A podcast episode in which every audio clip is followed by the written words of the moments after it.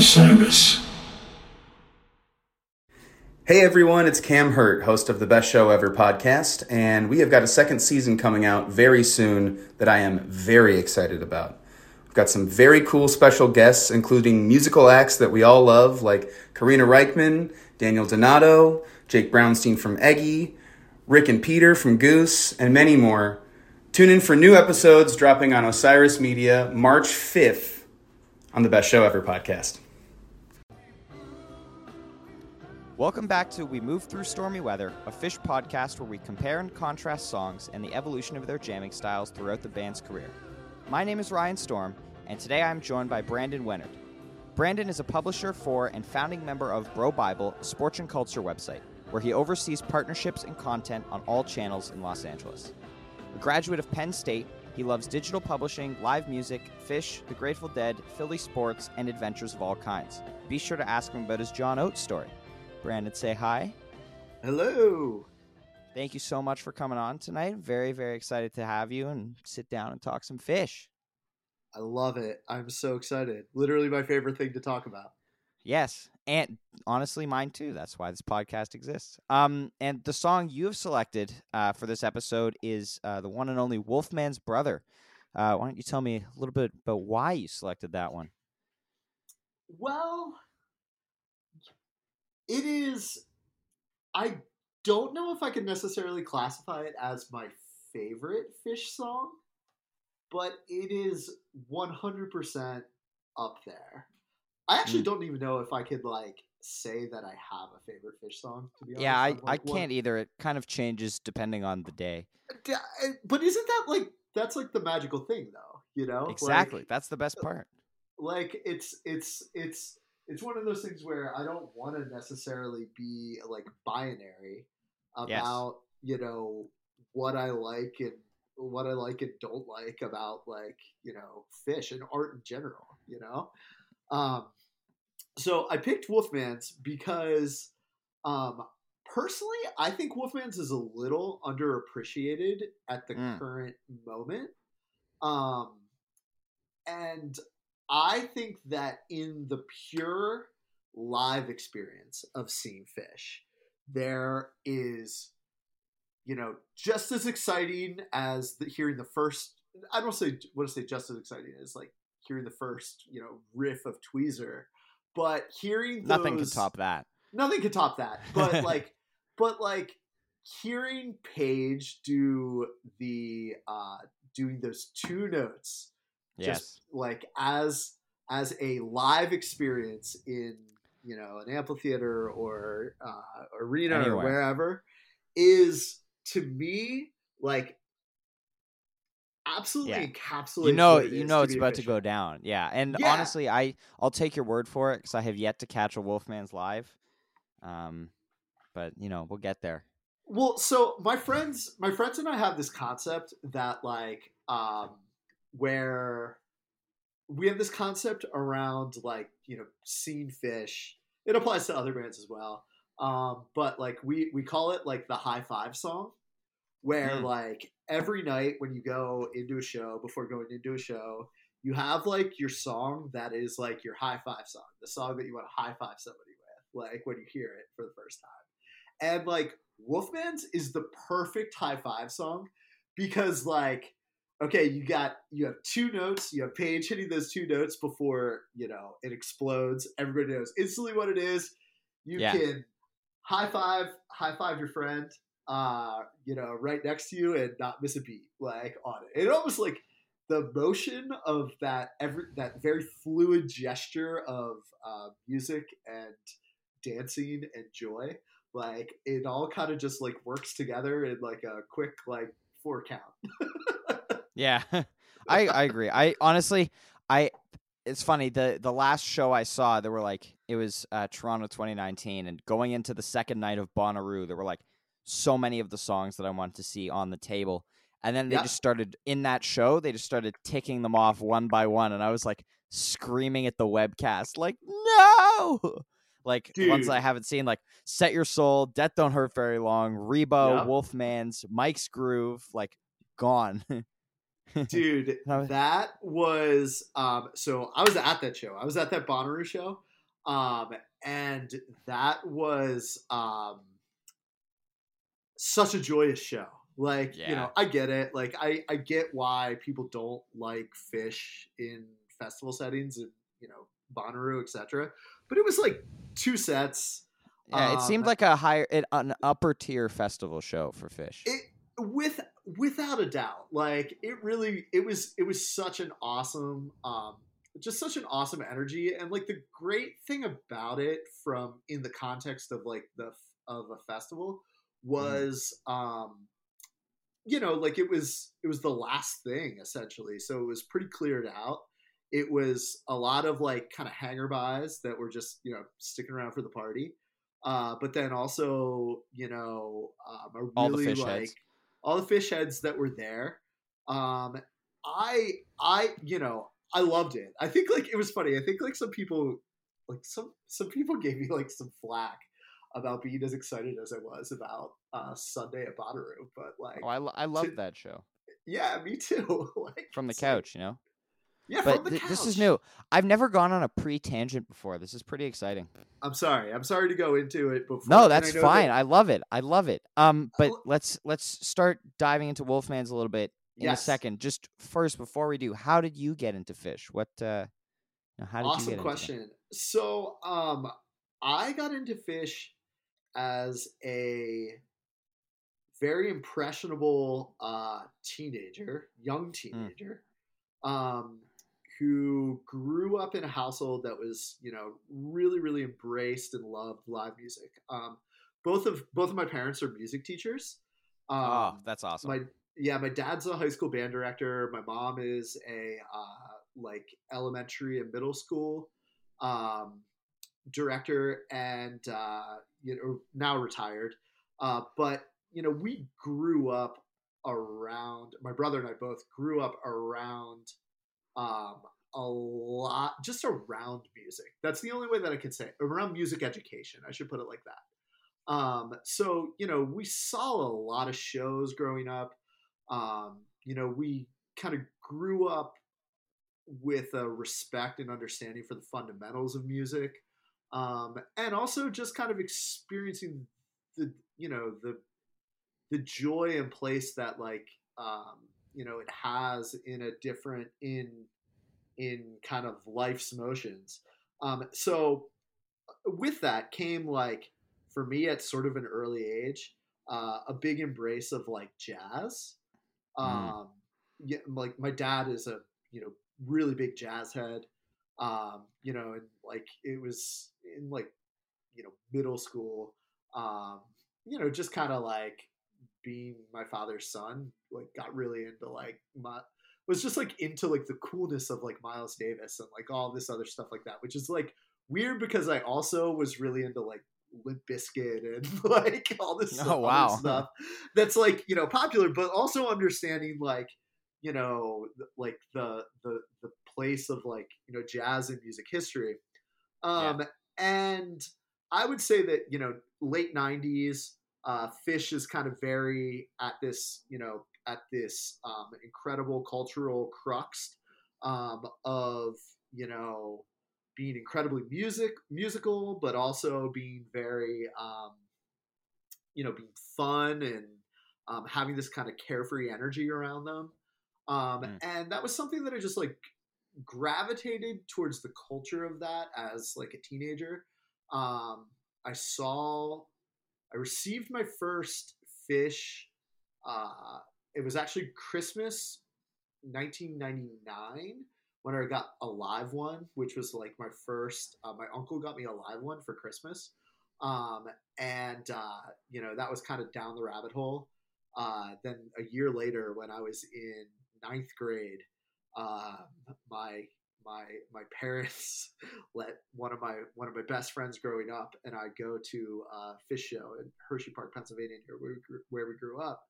And Oh, the uh, September 2000 September, Hershey show. yep, September fifteenth, Is that two thousand. n- not? Oh, the tube. Mm. Yeah, the Hershey tube, baby. Yep. Start stop jam. Um, Love and it. I mean, all I can say is after that, it was like, in hindsight now, literally 20 years later, it's, uh, it's, it's like, yeah, that was like the step down the rabbit hole. And you know, That's awesome. there was That's awesome.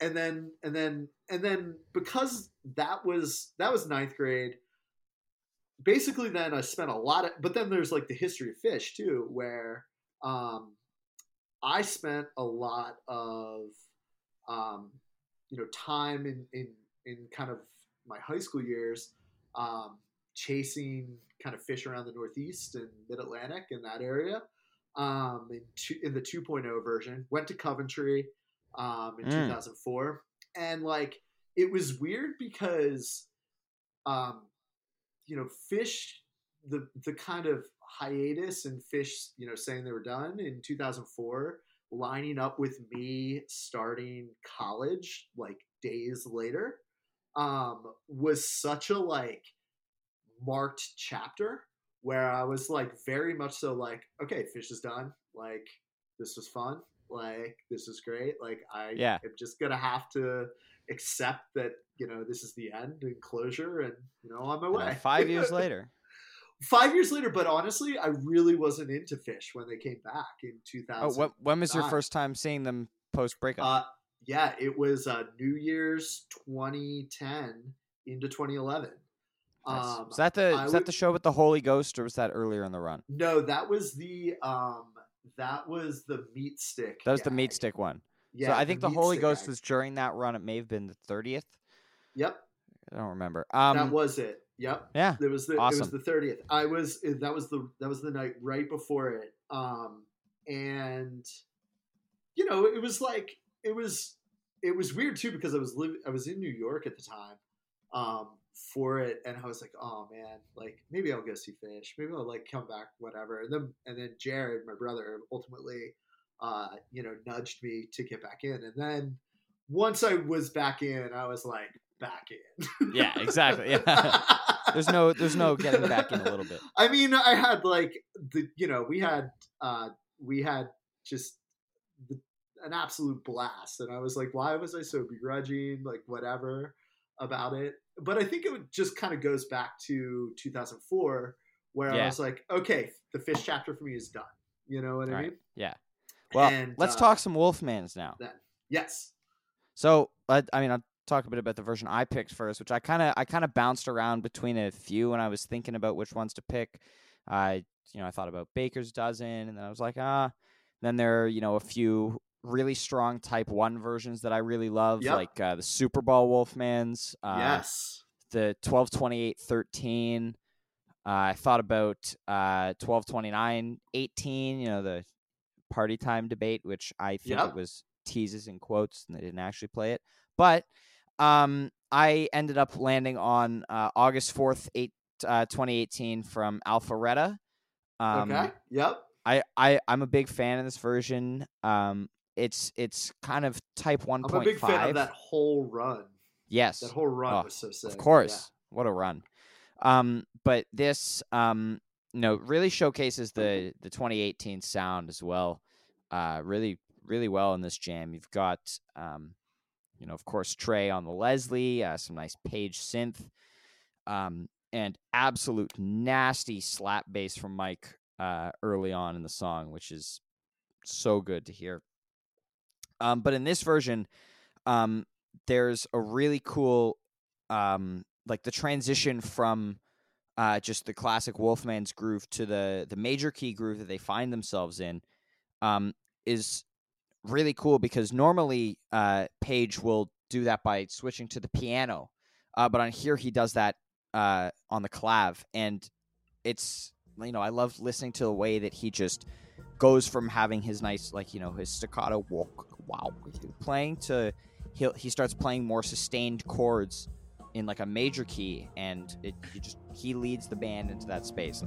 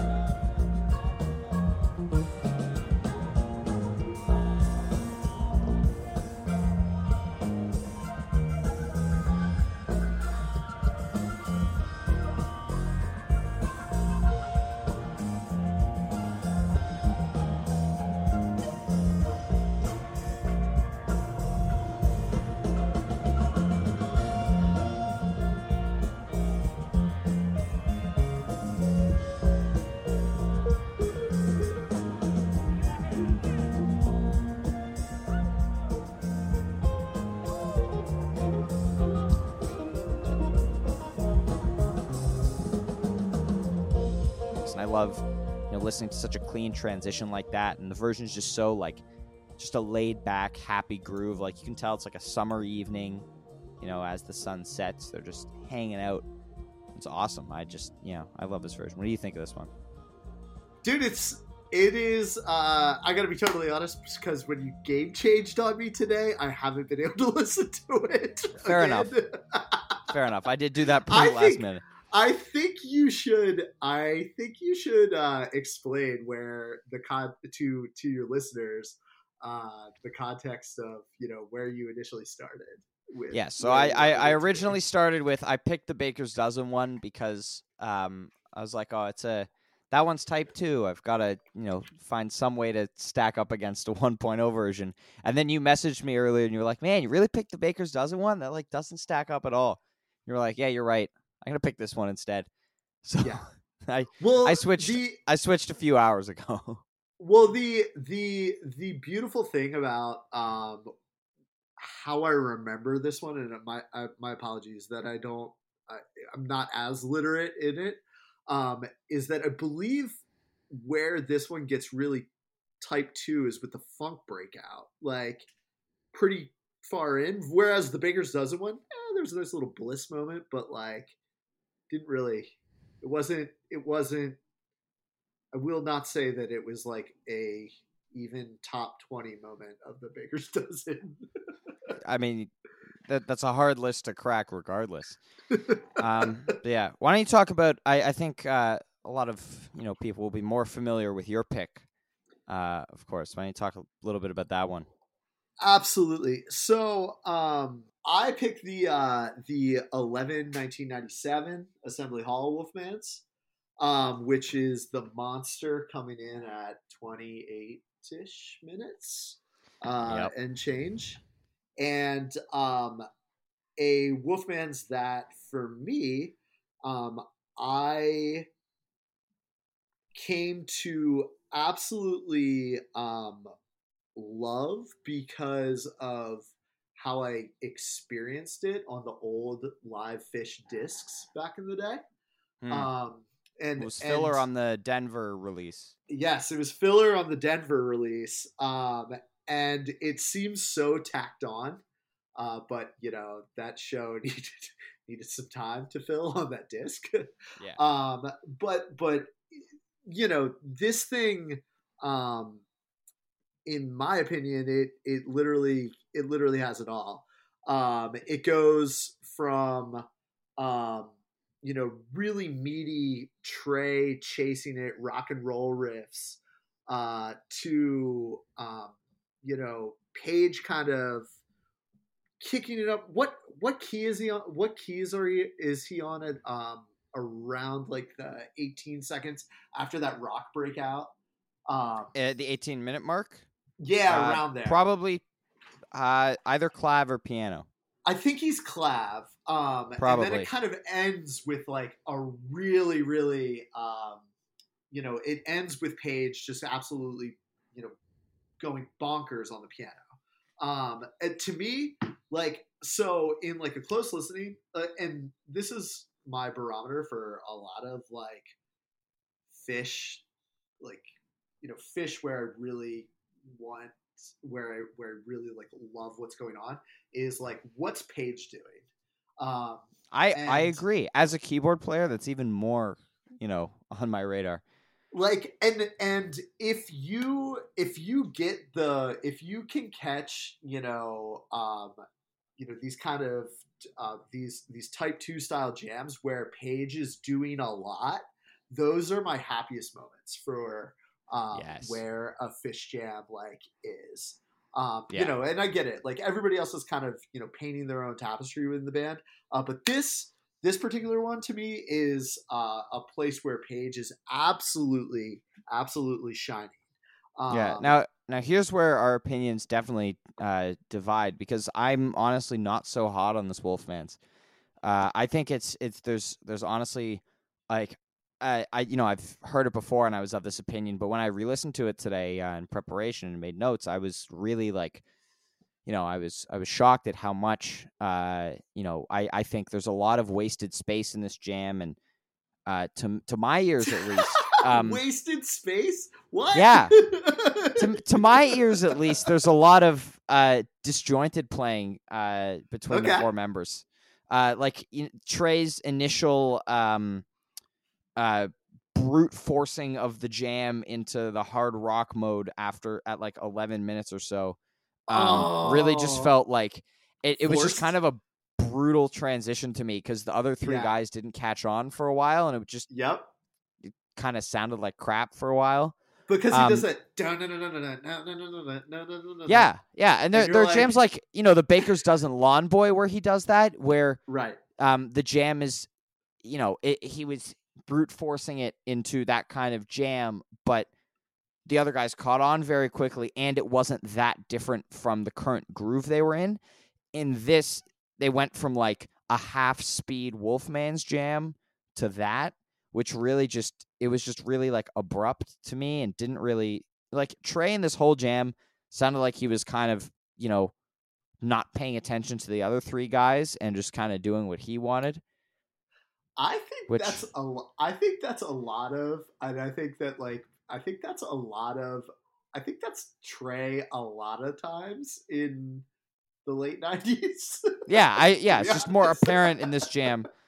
I mean, no, but if you listen to stuff like you know uh, from the the Denver show uh, two nights earlier, they're Yep. you know very cohesive and very locked in and stuff like that together. And even though yeah, Trey may be doing his own thing, but he still sounds like he's listening to what the other three guys are doing. In this jam, he sounds like he was just you know he was like I'm I'm in charge here. I don't care what you guys are doing. This is what we're going for. You know. I, And- I think like I think that's why I like really picked this one um to you know duke it out uh with Yeah, I mean, I definitely know I'm in the minority with this opinion. Well, I think that like I I I- I do think you're in a minority in the minority of this opinion like as with this as a like to me this is the creme de la creme of all Wolfman jams. Um, I do I do have another personal favorite in recent memory, which is the um, which is the MGM 2018 Wolfmans Yes. uh, in the first set, which Yes, was I love that one. really, really good. Um, and the band was very cohesive. Uh, in, Fall 2018, that- baby, my favorite Phish Dude, tour. dude. Were you the person that I saw tweeted that the other day? That was- Yep, that was me. I, I, I start s- I start lots of I start I shit stray, on Twitter I all stray away. I stray away from shit posting my uh my favorite opinions like that. I do. I'm I'm already I'm just I'm I'm the kid who has bad opinions. That's my that's my Twitter personality. No, but that was a dude. I mean, fall 2018 had some incredible moments of brilliance.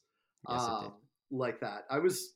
What did I do that run? Nashville and Vegas, Mm-hmm. um, and Vegas and that Wolfman's Jam was, um, you know, kind of coming off of the.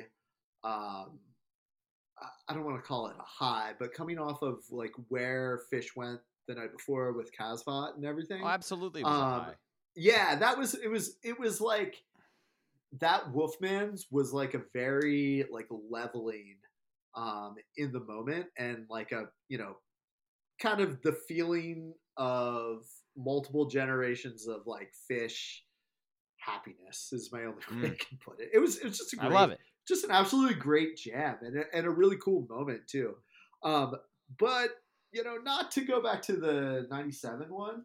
Um, I think I understand what you're saying on the brute force one, force brute force of Trey there, and yeah, Trey's like in rockstar, um, rockstar mode, hardcore, but where it ends in the last like probably like seven minutes ish after the Mhm. 20 minute mark i Yeah. feel like is just a very like you know wonderful um type Oh yeah, I I loved I loved what I heard after that. It just takes them, you know, it takes them 20 minutes to get to that, and that that's part of what I love about Phish in recent years. It's because they get that- to that space in three or four minutes. yes that see that is like but i i love that i love that it's drawn out i love that it takes a while to get there like i i think i might be a little different from you in liking that Phish can get to that point really quickly these days,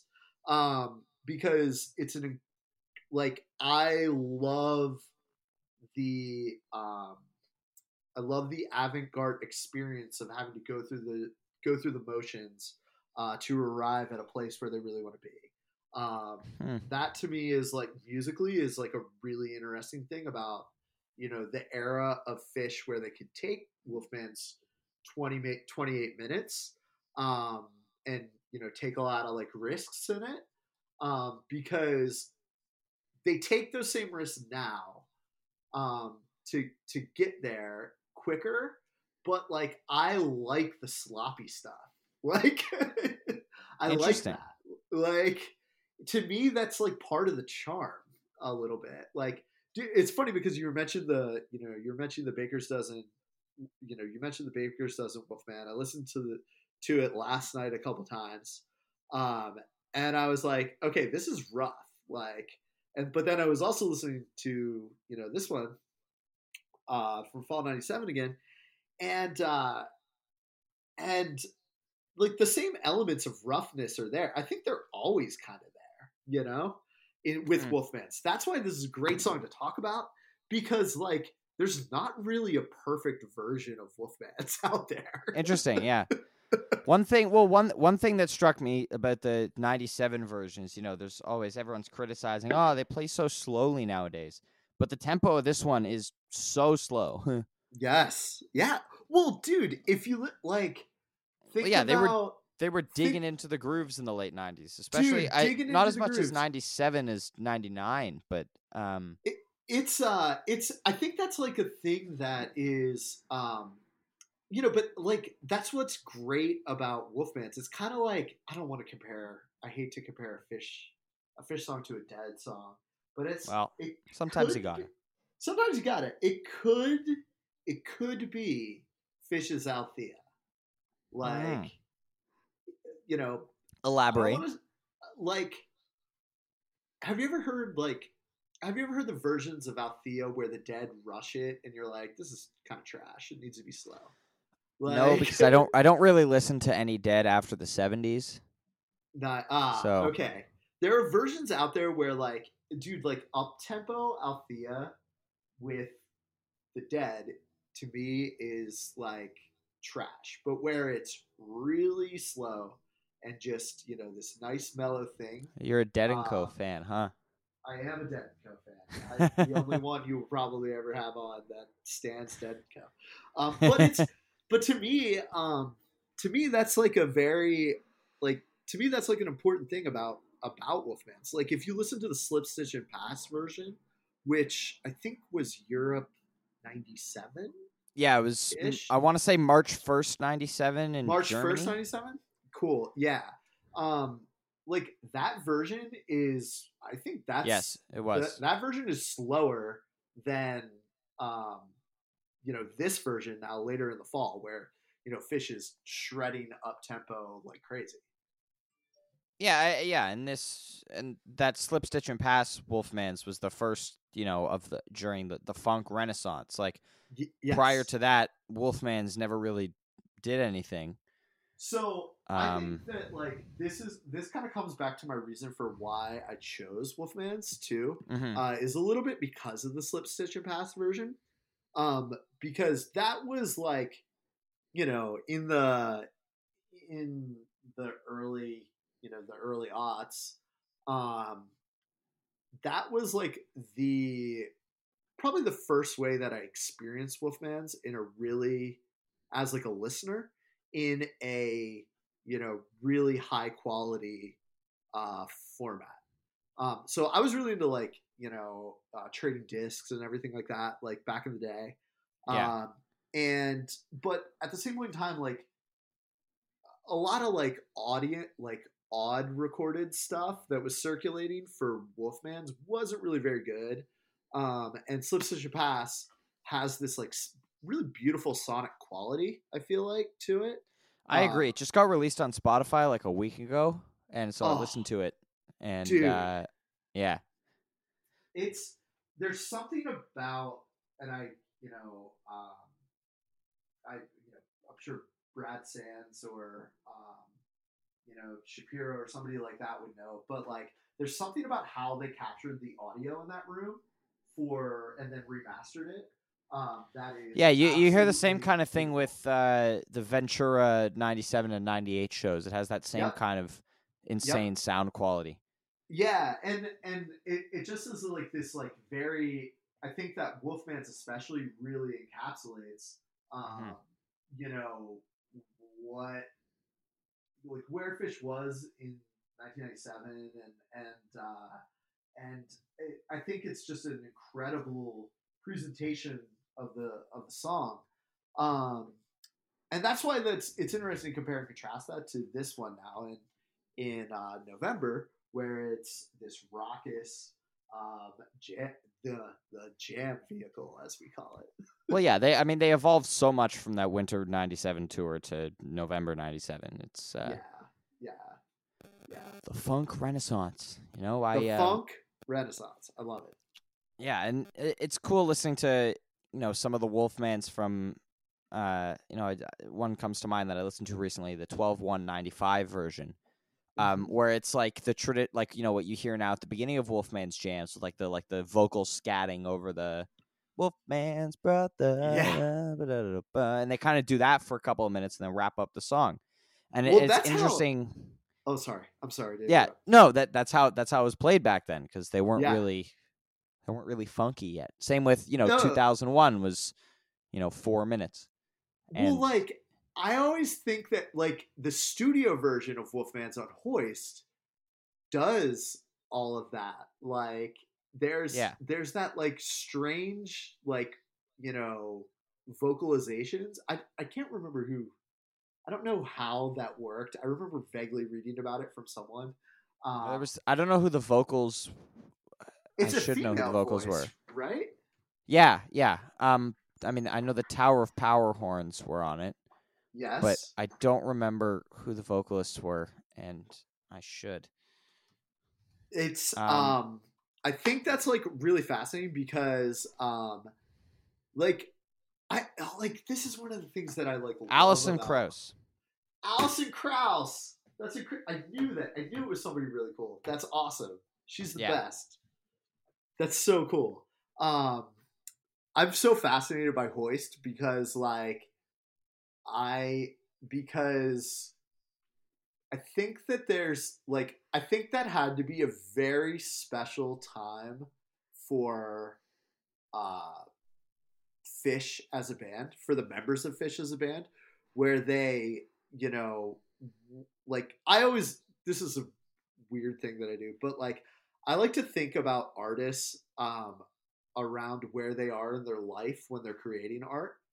And um like Hoist is at this incredible era era where they've been around for 10 years like you know playing music they're um, you know just starting to really like crack at you know making it big. They come uh, out here to to los angeles to record this you know um, this this album um, with Elektra and you know are kind of riding the riding the um, endorphins that come with like you know a record deal and everything like that and like Yeah.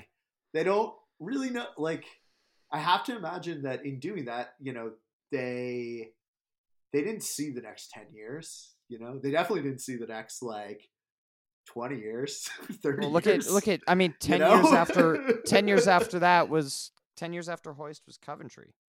Yeah, e- So- exactly. Ten years after that was Coventry, and like that was when like like like band. I think one of the things that like people sometimes miss is that like bands are like organizations, um, and organizations are not easy to run. Like you know, at the end of the day, the the reason why like you know um, like like the incredible music that happens when four people are together is obviously the the, the product of like you know that organization um, but like when hoist was made it was with such an incredible optimism of like okay we're going to get to where we want to go. We're going to get to where we want to go.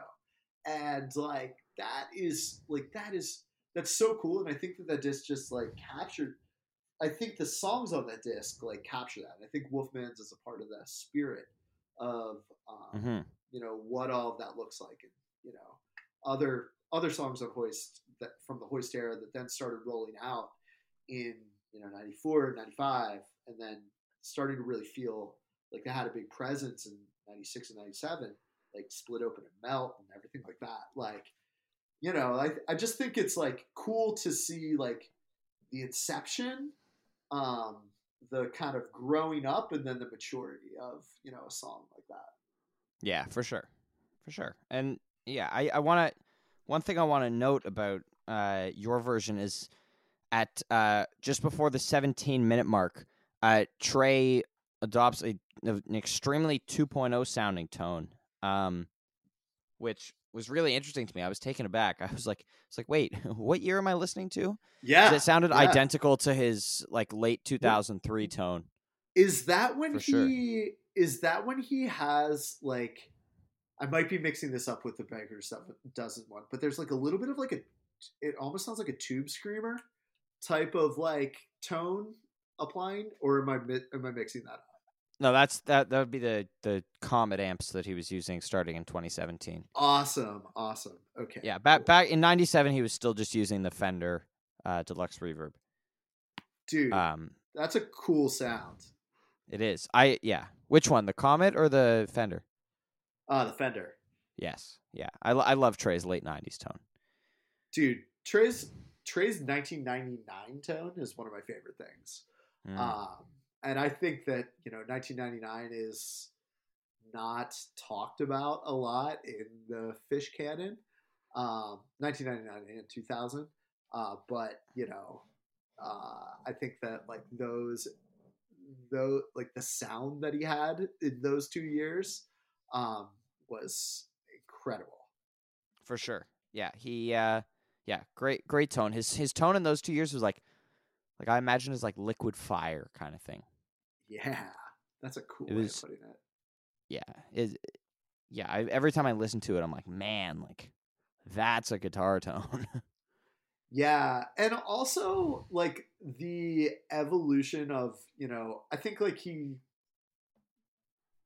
was very was getting very comfortable with like you know the idea of like uh ambience and you know Oh, yeah. um, and, and and like you know especially especially in 1999 and 2000 well I, I think this jam is a good uh indication of where they were going to move in the next couple of move it, years and it, yeah. it's it's it like you could probably drop this uh assembly hall wolfman's into you know a fall 99 show and you know people wouldn't be like oh wait a minute that's from 97 because it's it's very it's very ambient there's only you know some 97 funk at the beginning and at the end uh you know m- most of the jam is a lot of um really either ambient uh playing or like you know that frantic rock yep. uh stuff which is you know a lot of uh kind of fall 2000 sound as well I like So- I like that uh, though. I love that like I love that what it had to be like to be in that room. Like yeah i mean at any of those fall 97 shows at any of those fall 97 shows exactly like and it's that's like such a fascinating thing too because if you know if you were on tour uh and you were at, you know and you were you were getting something if you were getting a 28 minute wolfman's after in this like chunk of time where you're also getting a lot of like funk like you kind of have to appreciate the subtlety of like not willing of them not willing to really like go where they had already been with other songs. Does that make sense? Yeah and that, that was the- coming off of a cadence of 17 minute 2001 yeah like why would you right like you're not gonna you're not gonna get any more funky than that like yeah t- speaking of which i don't think i've ever heard that 2001 is you it should is it great It is. It's. I mean, it's. It's a. You know, it's a 1997 2001. I have Can't a friend bad. who does it like 2001, which is one of the Now that's a in the world to problem. That's like so like you know when they kick into it at a show, he just stands there and doesn't dance. no, no, no. He's he's he's a, he's a team player at the end of the day. But like his take is like 2001. Eh, it's okay. It's like the same every, all the time. Which, That's crazy. Not which is like not wrong. It's not a bad observation, but like, come on. It's Yes, it is. 2001. It's most definitely a bad observation. The 2001 episode is uh, coming up soon, uh, Which- and I believe I will actually. thinking? I I'm, I'm You not should going to reference this. I'm not. I. I mean, I. I believe uh, my guest is choosing this Assembly Hall 2001. wow, that's awesome. I'm. I'm not going to reveal my pick yet, partially because I. I haven't decided. um, but let, let's get let's get back to some Wolfmans here.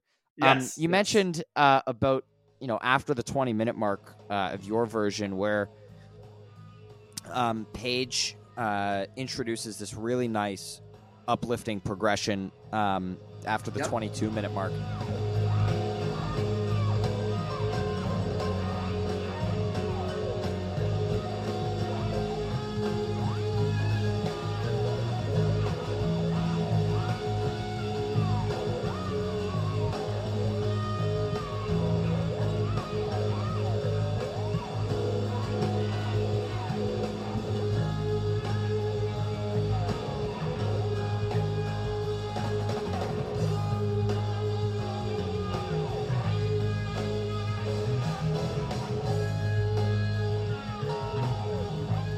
I think that's one of the only similarities between our two versions that we picked is this kind of uplifting passage that they hit.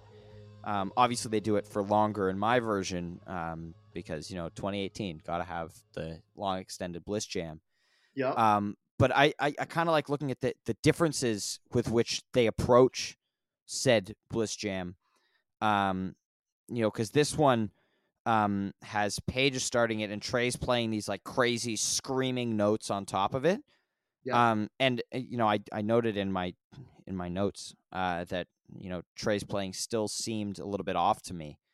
Um, and it's very short lived. Like I have under a minute, uh, you know, into a uh, into a funk groove from that happening in the in the version I picked.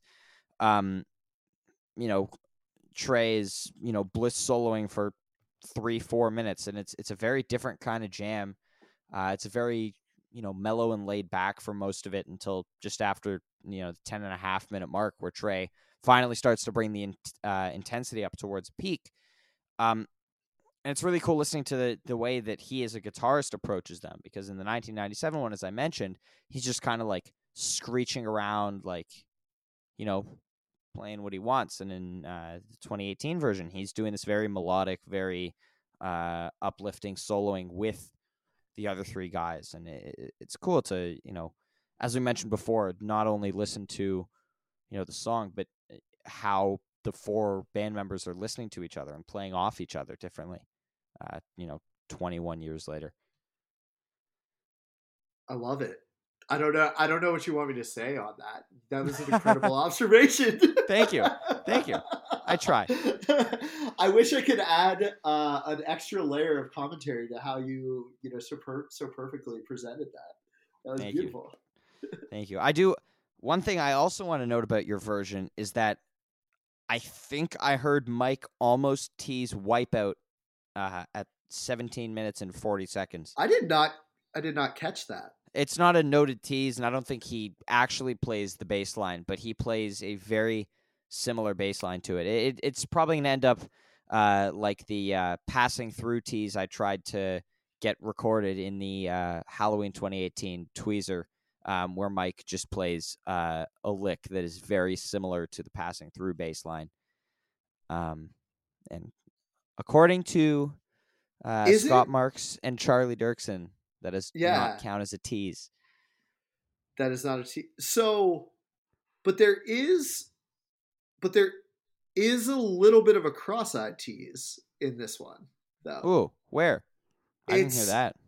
Towards the beginning, um, it's like in that rock and roll in the in the rock section, just very, very, very subtly.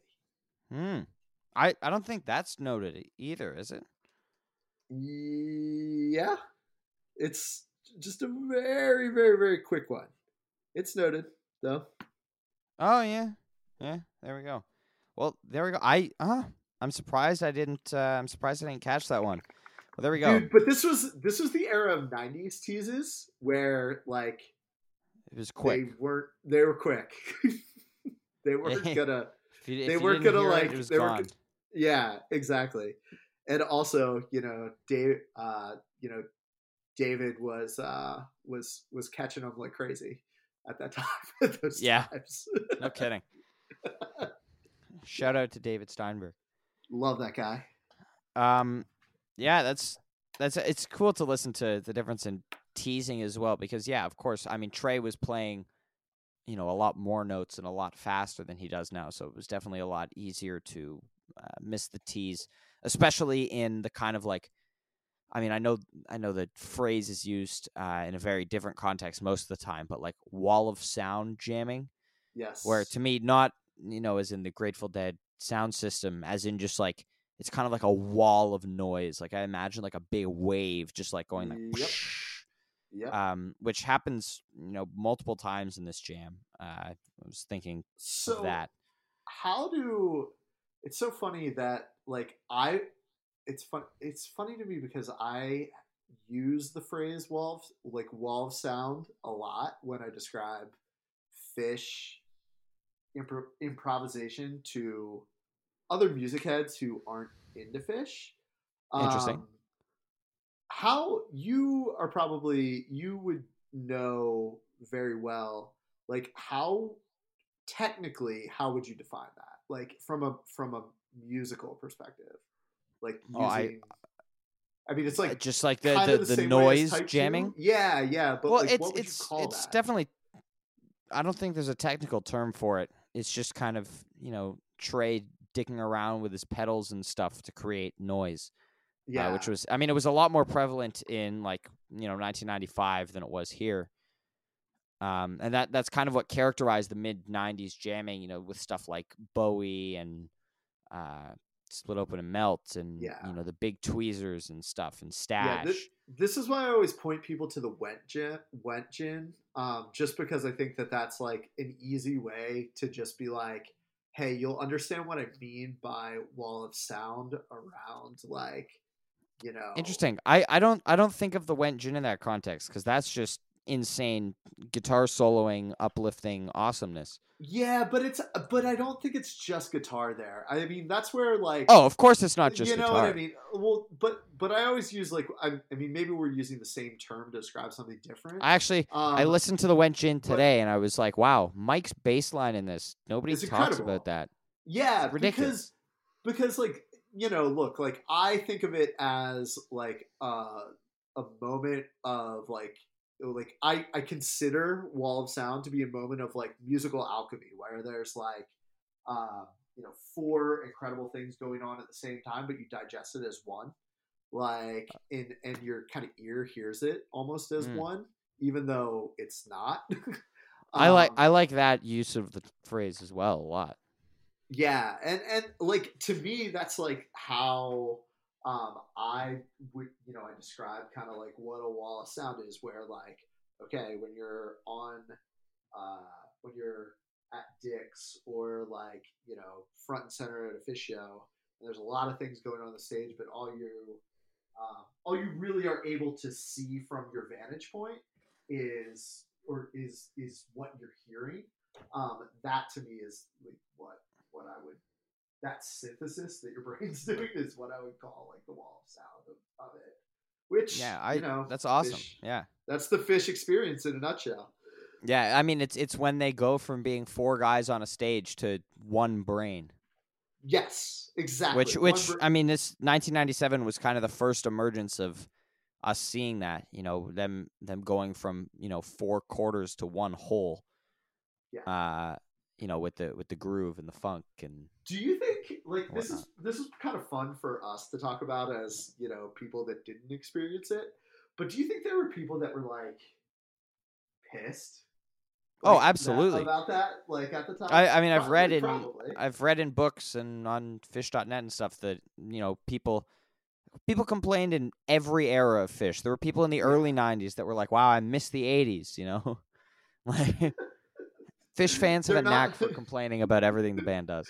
They're not. They're they're not giving me game Gamehenge every show. Like Mark my mark What? my words. In in 20 years, people will be heralding fall 2018 a lot more than they do now. Um, I love but, it. What are yeah, you, pe- what, are your, people- what are your favorite shows of fall fall 2018? If you don't mind me asking. Well, before I, I will, but I just want to say one more thing about that point about them playing. I know people were, um, you know, they had problems with the fact that the band was sitting on a funk groove for 20 minutes, which, I mean, I that's my main complaint about the late 90s is that a lot of the jams waste a lot of time on the same thing. And Yep. of course, that funk groove is phenomenal, but something like the December 1999 Sands that are, you know, a type 1 sand for 18 minutes, um, just gets a little bit boring to me uh, after a while. And Yeah. what that's one of the things I love so much about Phish in recent years is that they'll, you know, get on, on that idea, they'll stay on that idea for a few minutes, then they'll move on to something new and fresh and keep going. Um, but so my favorite fall 2018 shows, probably my favorite show of the tour is probably Vegas Night 3, the Mercury yeah. Night. Great. Um, night. Talked about that uh, in uh, episode 4 as well. Uh, that show is a perfect Phish show to me. Um, and I mean, I was at uh, Chicago nights 2 and 3 Yep. uh, which were awesome. Uh, Chicago Night One's one of my favorite shows from the tour. Uh, there's just every show, uh, almost every show has a distinct highlight. Albany Night Yeah. Two being the dis- uh, exception that doesn't have a real standout moment, but there's it's a very well played show and there's some great flow. I think, uh, especially in the second set. But like Albany Night One's got that fantastic twenty years later. Uh, Ham- Hampton Night One has the golden age. Hampton Night Two has a fantastic tweezer. Hampton Night Three simple. Uh, Nashville Night One has that Mike's Ghost uh, to open the second set. And who doesn't love a full set spanning Mike's groove? oh, Um, you know that's the so magic. sick. Yeah, uh, Nashville Night Two has uh, a fantastic gin to close the first set. That was an Uh, awesome, awesome gin. Yeah. Uh, Rosemont Night One has again fantastic tweezer. Um, also just a crazy show overall. Rosemont Night Two had my favorite jam that I've seen live, which is the uh, huge No Men. Mhm. Um, which is I, I in my opinion, uh, the jam of the year 2018. Um, uh, Rosemont Night Three uh, didn't have any crazy jams, but you know, opened with a 15 minute Type Two. Everything's right. Uh, Yeah. fantastic tube in the first set. Uh, insane the plasma in the second set. Was that the first time Fit? I'm trying to think. No, that summer they were doing kind of type two. Everything's right. Yeah, that everything's the right f- was the being jammed big- from the get go.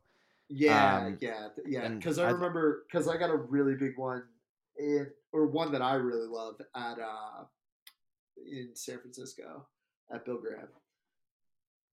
Did they play it? At maybe the Forum. Mm, I don't, I don't think they played it at Bill Graham. I don't think they played it in Bill Graham Maybe in it was 2018. Maybe they played it, it at the Forum. I, de- I definitely got. There was like, I felt like I was in a not a rut, but I feel like I was getting every single everything's right for a very I, I wouldn't call that a rut because that song has an insane batting average.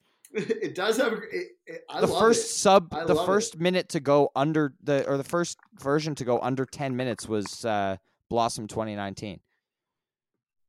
You know, the, the Yes, first two it was years that the the- song existed, it was Yeah, it was the uh it was the 731 which was the forum. oh the Austin that show. was the one yes, think. Yes, that Yes. was that's the one that I'm thinking about.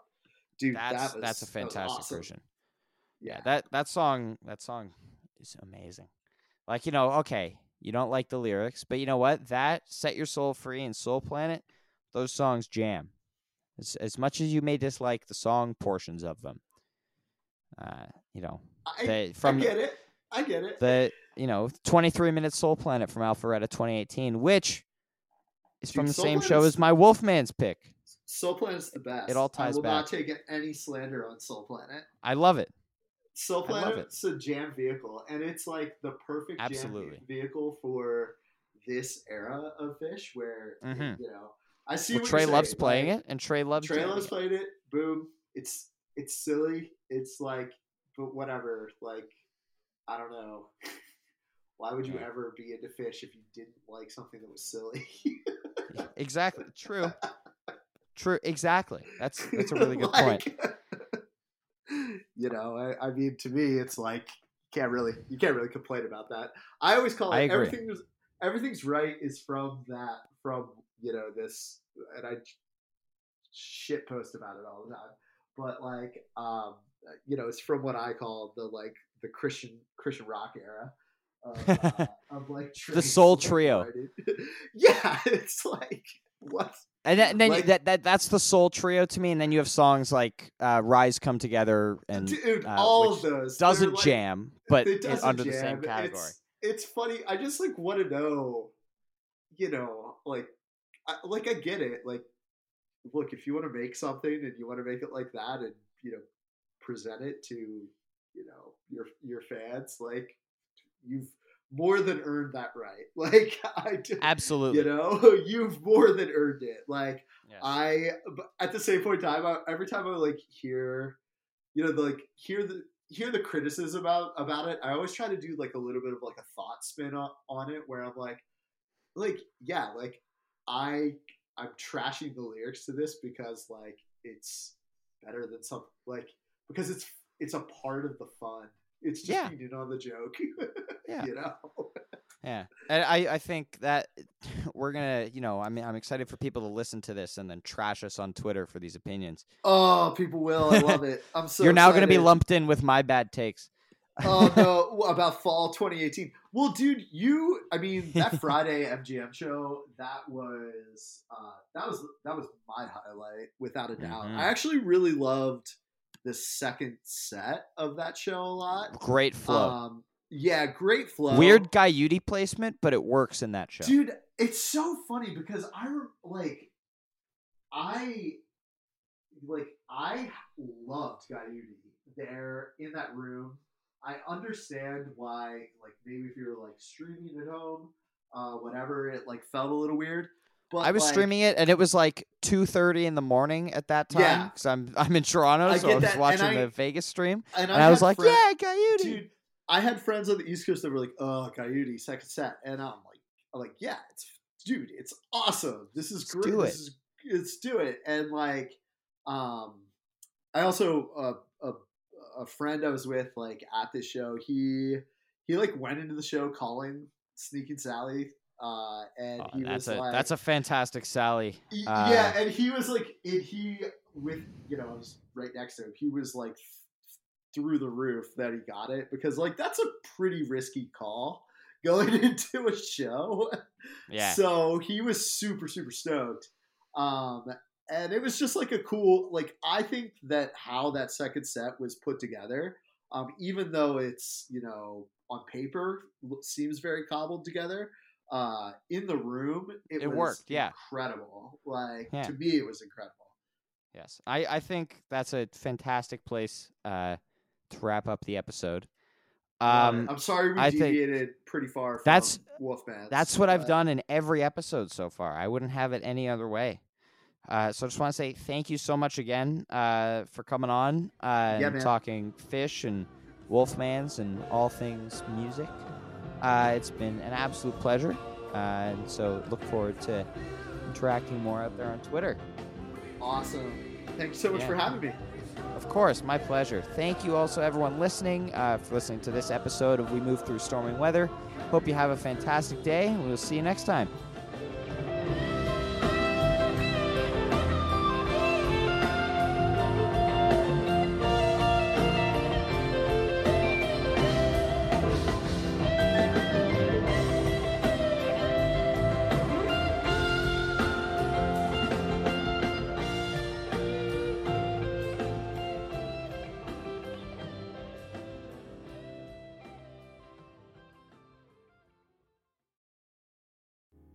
Hi, this is Henry Kay, host of the number one music history podcast, Rootsland. Come with me on a journey to Kingston, Jamaica, where we explore the world of reggae music and the untold stories of some of the genre's greatest legends. From the ghettos and tenement yards where the music was born, to the island's iconic recording studios. We are so excited to team up with Osiris Media, the leading storyteller in music, because as you'll hear, sometimes the story is the best song. Hello, and welcome to Novel Conversations, a podcast about the world's greatest stories. I'm your host, Frank Lavallo, and for each episode of Novel Conversations, I talk to two readers about one book. And together, we summarize the story for you. We introduce you to the characters, we tell you what happens to them, and we read from the book along the way. So if you love hearing a good story, you're in the right place. Our ninth season is coming this fall. Tune in to hear from some of the all time great authors Charles Dickens, Jules Verne, F. Scott Fitzgerald, and more. Subscribe to Novel Conversations wherever you listen to podcasts.